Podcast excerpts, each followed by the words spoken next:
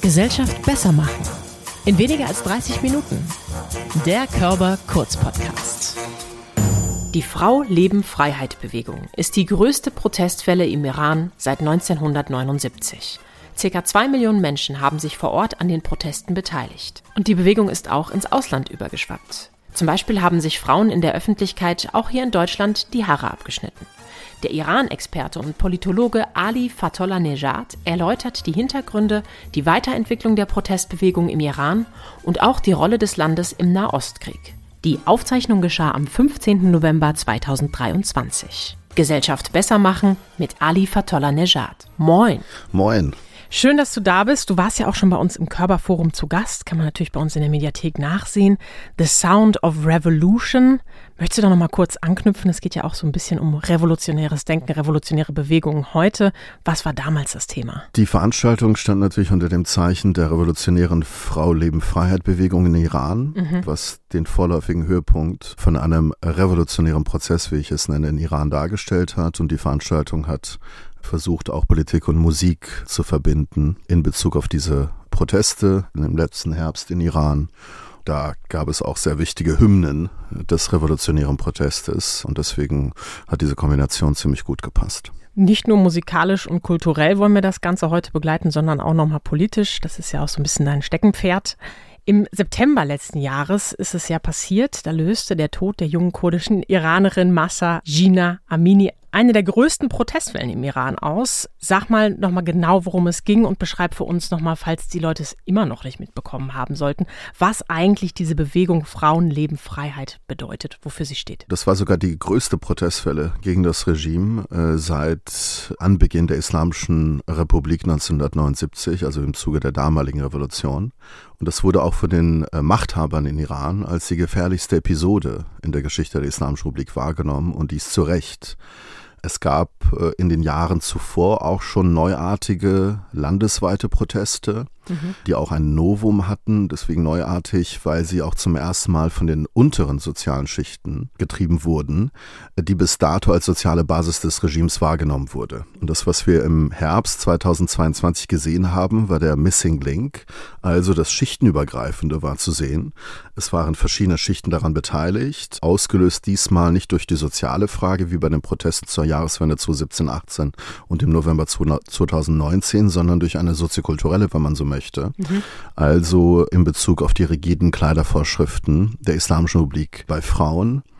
Und im Zuge der Islamischen Republik wurden schon Millionen von Frauen von der sogenannten Sittenpolizei festgenommen, weil sie angeblich diese Kleidervorschriften nicht äh, äh, oder diese missachteten. Und diesmal äh, war es wirklich ein Funke, der wieder zu einer Explosion des Volkszorns geführt hat. Äh, also der de facto staatliche Mord an der 22-jährigen Gina Massa Amini. Und ich glaube, dass sehr viele iranische Frauen sich mit solch einer Situation identifizieren konnten, sodass es auch ein Schockmoment war für viele iranische Frauen, die auch an vorderster Front waren bei dieser revolutionären Erhebung unter dem Motto Zan Zendegi Azadi, das eigentlich aus dem kurdischen Stamm Jinjian Azadi, mhm. der aber dann im gesamten Land skandiert wurde. Und ich glaube, dass der Slogan an sich schon sehr, sehr vieles ausdrückt. Es ist ein recht progressiver Slogan, äh, es ist lebensbejahend, es hat den Fokus auf Frauen, auch äh, Frauenrechte natürlich. Und das Wichtigste bei diesen Protesten war, dass die Iraner unmissverständlich keine Reform des Systems gefordert haben, sondern die Abschaffung äh, des Systems der mhm. Islamischen Republik. Wir wissen wahrscheinlich, dass ungefähr zwei Millionen Menschen sich äh, bei dieser Protestwelle im Herbst letzten Jahres beteiligt haben. Ja, du sagst es schon nochmal, es ist ja nun ein Jahr her. Das Ganze ist ja durchaus sehr weit geschwappt. Ne? Selbst hier in Deutschland, Social Media waren voll davon, was da passiert ist. Leute haben darauf reagiert. Frauen haben sich ihre Haare auch abgeschnitten vor der Kamera mit sehr langen Haaren, um da einfach Solidarität zu zeigen. Jetzt frage ich mich natürlich und vielleicht andere auch, wie sieht es jetzt gerade aus? Also wir haben im letzten Herbst eine Os an äh, Straßenprotesten gehabt. Also wir hatten äh, recht viele Straßenproteste in ungefähr 160 Städten des Landes, also in allen Ecken des Landes. Mhm. Von Mitte September angefangen bis Ende 2022. Äh, seit diesem Jahr haben wir eine Flaute bei den Straßenprotesten. die auch sicherlich geschuldet ist, dass das Regime eine noch forciertere Repression eingesetzt hat.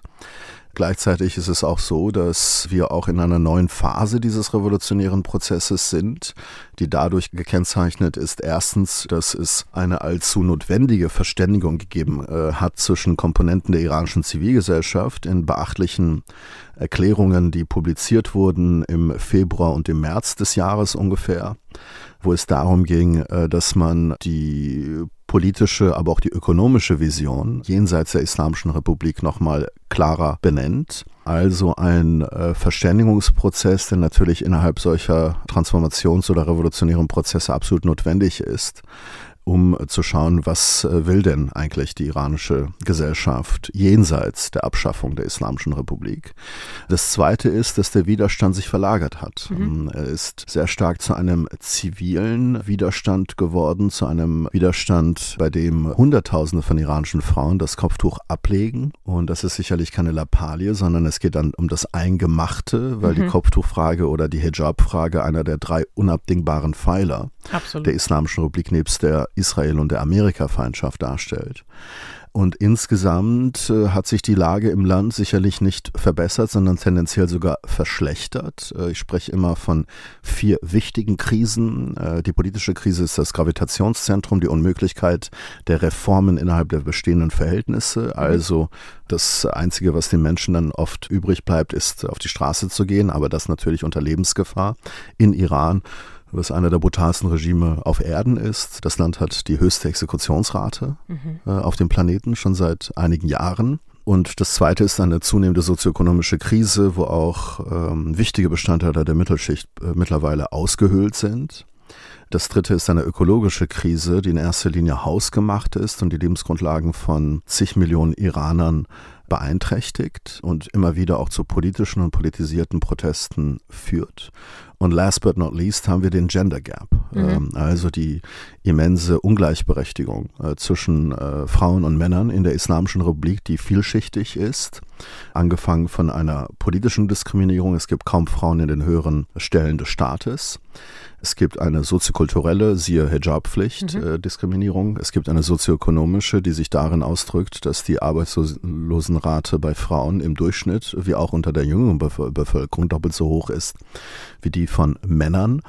Die Arbeitsmarktbeteiligung, obgleich Frauen genauso gut ausgebildet sind wie Männer, liegt bei einem Fünftel, ein Fünftel im Vergleich zu äh, der Rate von Männern mhm. und die graduierten Arbeitslosigkeit liegt bei Frauen zweieinhalb Mal so hoch wie bei Männern.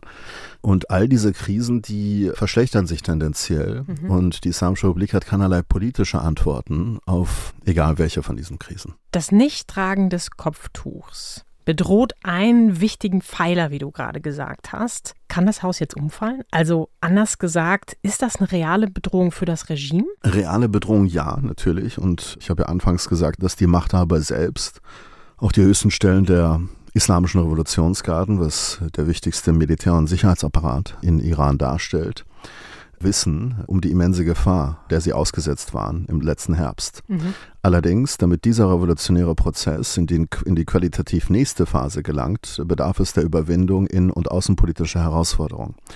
Innenpolitisch bedarf es die Herausbildung innerhalb eines durchaus sehr, sehr komplizierten Prozesses, äh, ob der immensen Repression des Regimes, der Herausbildung einer Alternative zur Islamischen Republik, also im, in Bezug auf die Koordinierung und Organisierung der Zivilgesellschaft. Äh, und äh, das ist natürlich mit sehr, sehr vielen Schwierigkeiten verbunden, was das, weil das Regime selbst aus einer Revolution natürlich entstammt. Mhm. Und genau um diese Gefahr weiß und deswegen dort natürlich versucht sehr wachsam zu sein und sehr repressiv zu sein, potenzielle Köpfe eines Widerstandes äh, zu eliminieren, einzukerkern oder umzubringen. Dann bedarf es äh, damit einhergehend äh, einer stetigeren Beteiligung der Arbeiterschaft bei Streiks in den wichtigen Sektoren der iranischen Wirtschaft. Wir haben immens viele Streiks gesehen, die durchaus beachtlich sind weil nämlich die ökonomische Situation der Arbeiterschaft sehr, sehr fragil ist. Über 90 Prozent der iranischen Arbeiter haben, äh, Arbeiterinnen haben einen irregulären äh, Arbeitskontext. Und das ist ein weiterer wichtiger Faktor. Wir dürfen nicht vergessen, dass Streiks innerhalb der Ölindustrie das ökonomische Genick des Schah-Regimes gebrochen hatten, damals von 1979. Und das andere sind natürlich notwendige Risse im Macht- und Sicherheitsapparat, mhm. die wir sicherlich vereinzelt gesehen haben, aber noch nicht in dem Maße, dass es wirklich zu einer regelrechten also zu, zu, regelrechten Rifts und Rissen kommt. Ja, die Revolution stürzt das revolutionäre Regime. Könnte das eine Schlagzeile sein? Also anders gefragt, wie schätzt du das denn ein? Haben da gerade die Reformer eine Chance, die politische Macht im Iran vielleicht auch aus dem Ausland zu übernehmen? Also erstens, die Reformer haben keinerlei Kredibilität mehr in Iran und das schon mhm. seit geraumer Zeit. Also stellt sich die Frage überhaupt nicht. Mhm. Also die Reformer sind äh, Teil des Problems und nicht Teil der Lösung. Und mhm. das wissen wir spätestens seit den landesweiten Protesten 2017-18, wo zum ersten Mal nicht nur die unteren Schichten, die wie gesagt immer als soziale Basis wahrgenommen wurden, auf die Straße gegangen waren, sondern auch zum ersten Mal wurden Slogans skandiert, auch gegen die Reformer, nicht nur gegen die Hardliner. Das bedeutet, die haben keinerlei Kredibilität mehr. Es kann sein, dass das Regime sie, nachdem man sie marginalisiert hat, ähm, also es gibt zwei wichtige Fraktionen der politischen Elite, einmal die sogenannten Reformer oder Reformisten, die äh, eigentlich eine Veränderung, aber keine substanzielle, eher eine kosmetische innerhalb der bestehenden Verhältnisse haben äh, möchten und auf der anderen Seite die sogenannten Hardliner, aber die Reformer werden als Teil des Problems, wie gesagt, äh, wahrgenommen. Sodass, äh, also es kann sein, dass das äh, Regime, das wollte ich sagen, nachdem man sie marginalisiert hat, dieser Reformer, wieder herauszaubert quasi, um sie den Iranern bei Wahlen wieder als eine viable Option anzubieten. Aber mhm. ich glaube, die Rechnung wird nicht aufgehen. Aufgrund des Kollapses der Legitimität der Reformer und natürlich der, des Kollapses der Legitimität des gesamten Systems. Gibt es die Möglichkeit von einem Putsch? Siehst du den? Oder glaubst du, dass ein Putsch eigentlich eher ausgeschlossen ist? Falls es einen gibt, wie könnte der aussehen? Es gibt Leute, die äh, über ein Putsch-Szenario sprechen. Da geht es um einen Putsch, äh, sagen wir, von den islamischen Revolutionsgarden gegenüber dem System, wie wir es haben, also wo auch der Klerus, der schiitische Klerus eine äh, vordergründige Rolle spielt. Aber wir dürfen nicht vergessen, und dann äh, im Zuge dieses Szenarios würden die Revolutionsgarden Putsch machen und dann halt quasi eine de facto Militärdiktatur aufbauen. Aber Iran ist schon eine Militärdiktatur. Hm. Dieses Szenario wird auch diskutiert im Zusammenhang äh, mit dem Ableben oder dem möglichen Ableben äh, des über 80-jährigen obersten Führers des Landes. Aber ich gehe davon aus, dass im Zuge von Ali Khameneis Tod die Revolutionsgarden noch zu einem stärkeren Machtfaktor werden. Sie werden ihre Dominanz, die sie im wirtschaftlichen, politischen, geheimdienstlichen Bereich haben, wahrscheinlich überretten können in ein Post-Khamenei-System. Mhm. Und äh, es kann sein, dass sie innerhalb der Mixtur der Ideologie zwischen Nationalismus und Islamismus erstere etwas verstärken, wohl wissend, wie verhasst der Islamismus und auch der Klerus bei einem großen Teil der iranischen Bevölkerung ist. Also solche Modifikationen können sich durchaus ergeben im Zuge des Todes von Khamenei, aber mhm. das ist kein typisches, in dem quasi ein Militärputsch stattfindet, weil das, äh, dieses Militär, also die islamischen Revolutionsgarden, bereits signifikanter und zentraler Machtakteur sind. Hm. Was ich noch ganz spannend finde, ist, dass die Gefängnisse im Iran voll sind mit Intellektuellen, Anwältinnen, Menschenrechtsaktivistinnen, Ärztinnen, Künstlerinnen. Was glaubst du, welche Rolle gerade dieser Personenkreis spielen könnte? Dieser Personenkreis spielt bereits eine sehr, sehr große Rolle. Es gibt ein Bonmot, mhm. äh, nach dem quasi die Zukunft Irans im berüchtigten Evin-Gefängnis eingekerkert ist, äh, wo sehr viele politische Dissidenten auch verhaftet sind. Aber wir sehen, dass äh, viele solcher Figuren und Dissidentinnen äh, in der Lage sind, vom Gefängnis heraus, trotz auch der unmenschlichen Bedingungen in diesen Gefängnissen bis hin zu Vergewaltigung und so weiter, sexuelle Gewalt, in der Lage sind, ihre Message nach außen zu bringen. Mhm. Also das sehen wir durchgängig eigentlich. Hinzu äh, kommt natürlich der diesjährige Friedensnobelpreis, mhm. der an Nargis Mohammadi, also eine sehr bekannte iranische Menschenrechtlerin gegangen ist, die auch im Gefängnis sitzt. Mhm. Das Interessante ist, äh, dass Frau Mohammadi just oder beziehungsweise 2003 zur selben Menschenrechtsorganisation hinzugetreten ist, die Shirin Ebadi, die erste iranische, aber auch muslimische Frau, die den Friedensnobelpreis bekommen hat, äh, etabliert hatte. Also man sieht eine Kontinuität, das wollte ich damit sagen, dass der Freiheitskampf vor allen Dingen der Fra Frauenbewegung ungefähr 100 Jahre alt ist, dass die Frauenbewegung immer eine avantgardistische Rolle hatte, auch schon bei 2009 bei der Grünbewegung. Die Frauenbewegung war diejenige, die das Internet zum ersten Mal für Organisierung effektiv nutzbar gemacht hat. Und aufgrund der Geschlechterapartheit, also aufgrund der rechtlichen Diskriminierung von Frauen, gibt es natürlich auch einen langen Kampf von Kampagnen und so weiter äh, seitens der Frauenbewegung. Aber ja, diese Leute sind im Gefängnis und das hat auch eine Raison d'être, wieso sie im Gefängnis landen, weil das Regime sie als wahrhaftige Gefahr wahrnimmt. Mhm. Äh, die Kehrseite ist natürlich, dass man äh, nicht organisieren kann dass man keine wirklich zivilgesellschaftliche Arbeit leisten kann, wenn man im Gefängnis ist. Absolut. Aber man kann sehr viel viele sinnvolle Signale aussenden, die auch für ähm, die Zivilgesellschaft da draußen in Iran sozusagen von großem Belang ist, aber auch für die iranische Diaspora und auch für den interna internationalen Kontext. Du sprichst jetzt mit einer Frau, die kurze Haare hat. Und wenn wir jetzt an all die Frauen denken, die für ihre Rechte kämpfen, für Gleichberechtigung, für ihre Freiheit auch kämpfen, denken, Gibt es etwas, was du diesen Frauen sozusagen mitgeben möchtest oder eine realistische Einschätzung, wie sie ihre Zukunft gestalten können? Die iranische Gesellschaft hat einen immensen Modernisierungsprozess hinter sich. Mhm. Ich weiß nicht, ob jetzt die Haarfrisur da ein Indikator davon ist. Das würde ich als Sozialwissenschaftler eher bezweifeln. Mhm. Um es anders auszudrücken, die Pluralität der Lebensweisen ist auf jeden Fall gegeben in Iran. Mhm. Iran hat genauso viel Einwohner ungefähr wie Deutschland. Es ist eine Gesellschaft, die immer schon pluralistisch gewesen ist, aufgrund ihrer Geschichte, aufgrund ihrer, ihrer Geografie, die auch nicht besonders religiös ist, im Vergleich vielleicht zu anderen Gesellschaften, die auch einen erstaunlichen Modernisierungsprozess seit vier Jahrzehnten hinter sich hat, in dessen Zuge einen erstaunlichen Säkularisierungsprozess hinter sich hat was wir auch nicht in anderen Ländern der Region und auch vielleicht darüber hinaus beobachten können in dem Maße. Und das ist eine Konsequenz aus vier Jahrzehnten real existierendem Islamismus. Es ist eine gesellschaftliche Gegenreaktion, eine Gegenhegemonie gegen die staatliche Hegemonie. Es ist eine in erster Linie eher junge Gesellschaft, die globalisiert und vernetzt ist, die durchaus sich bewusst ist, was für Potenziale die iranische Gesellschaft hat und was für Aspirationen und wer diese Entwicklung blockiert. Und zwar der Staat, das Regime, das soziologisch eigentlich genau andersrum gelagert ist. Es ist sehr provinziell. Es sind Männer über 80 Jahre alt, mhm. die so ziemlich vieles dominieren. Also eine immense Kluft zwischen Staat und Gesellschaft. Ich nenne sie sogar irreversibel. Und Staat und Gesellschaft sind natürlich so, wie ich es skizziert habe, auf Kollisionskurs. Und das wird sich auch nicht ändern.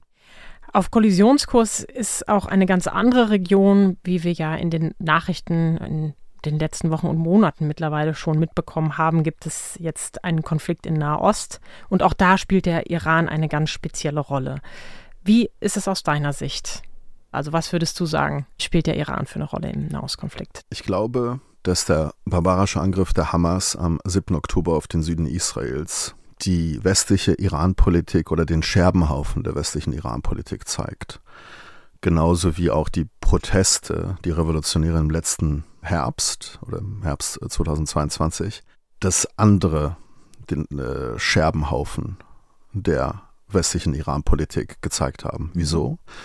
Weil wir natürlich im Westen im Zuge der letzten Dekade und auch viel mehr, seit über zehn Jahren, wenn nicht sogar viel länger, seit Anfang der 2000er Jahre, wo dieser Nuklearkonflikt dann an die Weltöffentlichkeit gekommen ist oder zu einem wichtigen globalen Problem wurde, wir hatten eine Obsession mit dieser Nuklearfrage, sodass wir alle unsere politische Energie darin investiert haben, einen Atomdeal mit der Islamischen Republik zu vereinbaren. 2015 wurde er abgeschlossen zwischen Iran und den Weltmächten plus Deutschland, in dessen Zuge oder mit dem Ziel, äh, dass man äh, den Weg abschneidet äh, für die Teheraner Machthaber, dass die Islamische Republik zu einer Atommacht wird.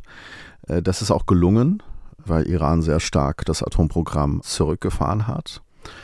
Aber was nicht beachtet wurde, ist, dass die gesamte Iran-Kontroverse gar nicht so sehr, gar nicht nur auf den Nukleardeal zurückzuführen ist, sondern zwei andere, in meinen Augen sogar wichtigere Problemfelder hat. Einmal die innenpolitische Situation, also diese Kluft zwischen Staat und Gesellschaft, immer radikalere, neuartigere Proteste, landesweite, die immer in kürzeren Abständen stattfinden, wo die iranische Gesellschaft in ihrer Mehrheit eine Abschaffung dieses Systems der Islamischen Republik haben möchte wo die Menschenrechtslage desolat ist, die auch natürlich einer der Motoren der Unzufriedenheit ist. Ich habe ja bereits die weltweit höchste Exekutionsrate mhm. erwähnt. Im Zuge der letztjährigen Proteste wurden mindestens 20.000 Menschen eingekerkert, mindestens, wenn nicht signifikant höher. Mhm. Und das zweite ist die expansive Regionalpolitik Irans. Ähm, deswegen haben sehr viele Nachbarstaaten Irans diesen Atomdeal kritisch beäugt, weil die Obama-Administration genau diese zwei Felder, also die Innenpolitik und die Regionalpolitik, einfach ausgeklammert hat. Und das bedeutet im Umkehrschluss, dass auch ein wichtiger Bestandteil der ökonomischen Dividenden aus dem Atomdeal, also im Zuge der Lockerung von Sanktionen, genutzt wurde von Seiten Teherans, die sogenannte Achse des Widerstands im Nahen Mittleren Osten finanziell zu unterfüttern, äh, nebst einer Investition äh, von solchen Geldern in das Raketen- und Drohnenprogramm. Das bedeutet, dass indem wir quasi uns nur fokussiert haben auf den Atomdeal, haben wir diese zwei wichtigen Politikfelder, die auch stabilitätsrelevant sind. Mhm. Auch die innenpolitischen Situationen in Iran ist natürlich stabilitätsrelevant, wenn es immer zu radikaler Protesten kommt aber auch die Regionalpolitik, die destabilisierend ist, äh, ist natürlich auch stabilitätsrelevant. Also wir haben eine kurzsichtige äh, sicherheitspolitische Brille aufgesetzt, die bequem war, weil man sich mit diesen zwei anderen Kontroversen nicht auseinandersetzen musste, mhm. die auch den iranischen Machthabern auch willkommen war von denen, also willkommen geheißen wurde.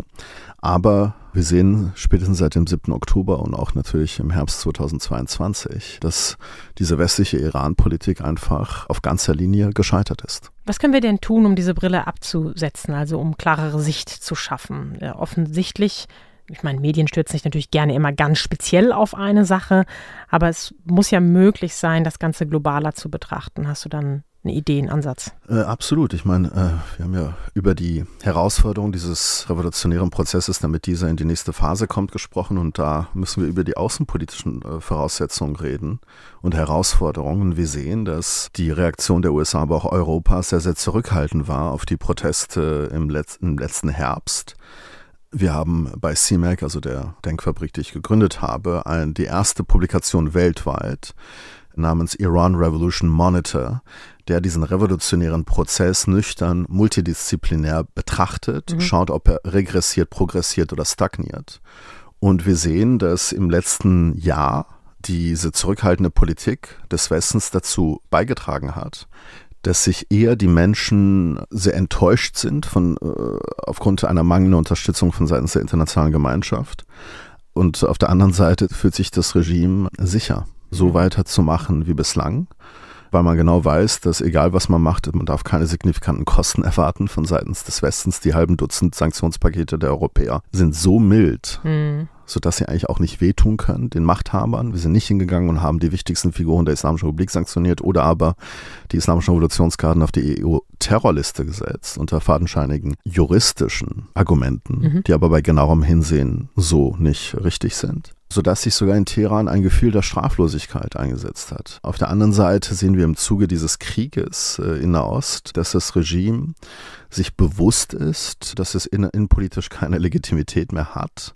Deswegen ist man trotz zündelnder Rhetorik sehr, sehr bedacht, dass man keinen großen Krieg mit Israel und oder den USA riskiert, in, de, mhm. in dessen Zuge man militärisch natürlich sehr stark unterlegen sein würde.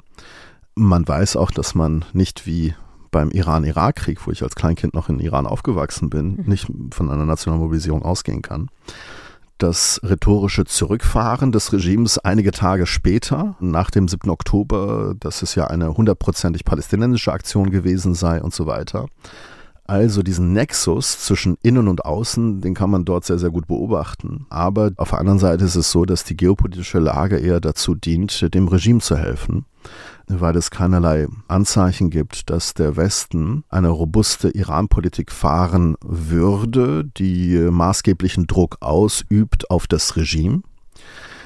Und nur durch maßgeblichen Druck auf das Regime darf man davon ausgehen, äh, dass es äh, vielleicht zu Kursänderungen oder überhaupt zur Änderung kommen wird.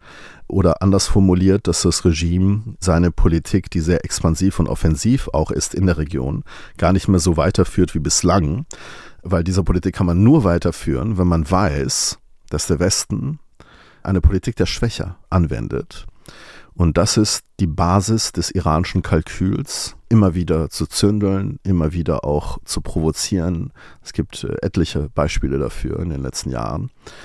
Äh, das bedeutet, wir müssen verstehen, dass die Islamische Republik eigentlich auch die äh, in erster Linie die Sprache der Härte versteht. Mhm. Und diese Politik, die wir in den letzten Jahren gefahren sind, dass die eigentlich gescheitert ist, wie mhm. ich versucht habe vorhin zu skizzieren, zumal sie einer quasi Appeasement-Politik gleichkam kein Krieg mit Israel, kein Krieg mit Amerika, weil man da einfach unterlegen wäre militärisch. Gleichzeitig gibt es eben die Perspektive, dass der Iran an der Auslöschung Israels interessiert ist. Ne? So drastisch wird es gesagt.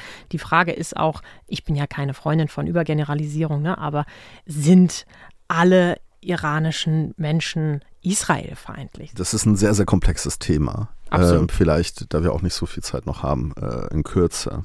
Wir haben ja schon gesagt, dass die iranische Gesellschaft sich ziemlich weit äh, entfernt hat vom Staat und auch den ideologischen und sonstigen Vorgaben des Staates. Und dass die drei wichtigsten Pfeiler des Systems die Amerika-Feindschaft, Israel-Feindschaft mhm. und der Hijab sind. Wir sehen bei der Amerika- und Israel-Feindschaft, dass es auch dort eine Trotzreaktion gibt äh, gegenüber einer Regimepropaganda, die schon über vier Jahrzehnte alt ist, wo das Regime die palästinensische Frage für sich nicht nur instrumentalisiert hat, sondern diese auch ausgenützt hat, ohne dass man vielleicht auch den Palästinensern wirklich geholfen hat. Und diese Instrumentalisierung wird natürlich von großen Teilen der iranischen Bevölkerung mittlerweile sehr, sehr gut verstanden, mhm. sodass eigentlich Iran deswegen auch ein Alleinstellungsmerkmal im gesamten Nahen Mittleren Osten innehat. Mhm. Es gibt keine andere Gesellschaft, die bei der Frage Israel-Palästina so zu verorten ist, aufgrund dieser vier Jahrzehnte langen Regimepropaganda.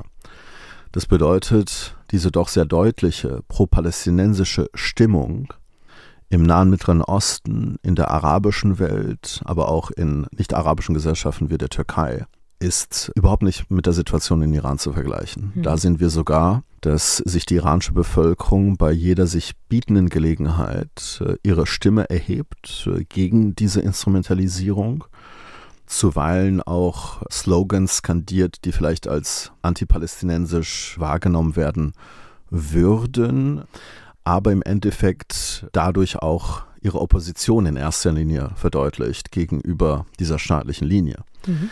Deswegen ist die Stimmung in Iran gewiss eine ganz, ganz andere. Es gibt auch eine Kriminalisierung von Iranern, die in den sozialen Medien sich äh, Israel solidarisch beispielsweise äußern. Okay. Also da versucht das Regime irgendwie entgegenzuwirken. Äh, ob es gelingt, ist natürlich eine ganz andere Frage. Das ist eine sehr markante Entwicklung, die wir in Iran beobachten können im Gegensatz zu anderen Kontexten. Ich glaube, der Antisemitismus ist ein Problem, den wir in sehr vielen Gesellschaften beobachten können. Absolut. Wir sitzen immerhin in Deutschland, quasi dem äh, Hauptsponsor des äh, mörderischen Antisemitismus, lange Jahre. Und das in einem widerwärtigen Ausmaß. Deswegen muss man natürlich sehr aufpassen, auch bei der jetzigen Situation über importierten Antisemitismus zu reden. Natürlich gibt es sicherlich äh, nicht wenige aus dem Nahen und Mittleren Osten, aus den arabischen Ländern, die dort innerhalb der Bildung und Erziehung sicherlich Israel-Kritik nicht sauber trennen können mhm. mit antisemitischen Aussagen. Aussagen und Konnotationen. Und das muss man auf jeden Fall sehr stark verurteilen. Auf der anderen Seite muss man aufpassen, dass man all die Leute, die jetzt auf Pro-Palästina-Demos sind, nicht alle unter einen äh, Kamm schert. Äh, weil diese Polarisierung, ich sehe es ja auch in meinem Umfeld, das ist schon sehr, sehr beunruhigend geworden. Vielleicht zum Abschluss dann noch eine etwas positivere Beendigung des Gespräches. Also als Idee, wie kriegen wir es hin, als Gesellschaft und als Einzelner stärker wieder zusammenzukommen, einander zuzuhören und uns eben nicht nur meinetwegen auf nukleare Kriegsgefahren zu beschränken? Wir müssen wirklich schauen, wie wir diese Transformationsprozesse positiv begleiten. Und wir müssen auch verstehen, dass Menschenrechte stabilitätsrelevant sind und nichts Kosmetisches sind, sondern sind etwas Substanzielles, die auch die Stabilität und die Entwicklungen von Ländern und ganzen Regionen mitbestimmen kann. Welche Weltsicht will ich haben? Wollen wir haben? Das ist die Frage, die ich heute mitnehme und die wir als Gesellschaft mitnehmen können. Du hast auf jeden Fall neue Akzente gesetzt heute hier bei uns im Podcast.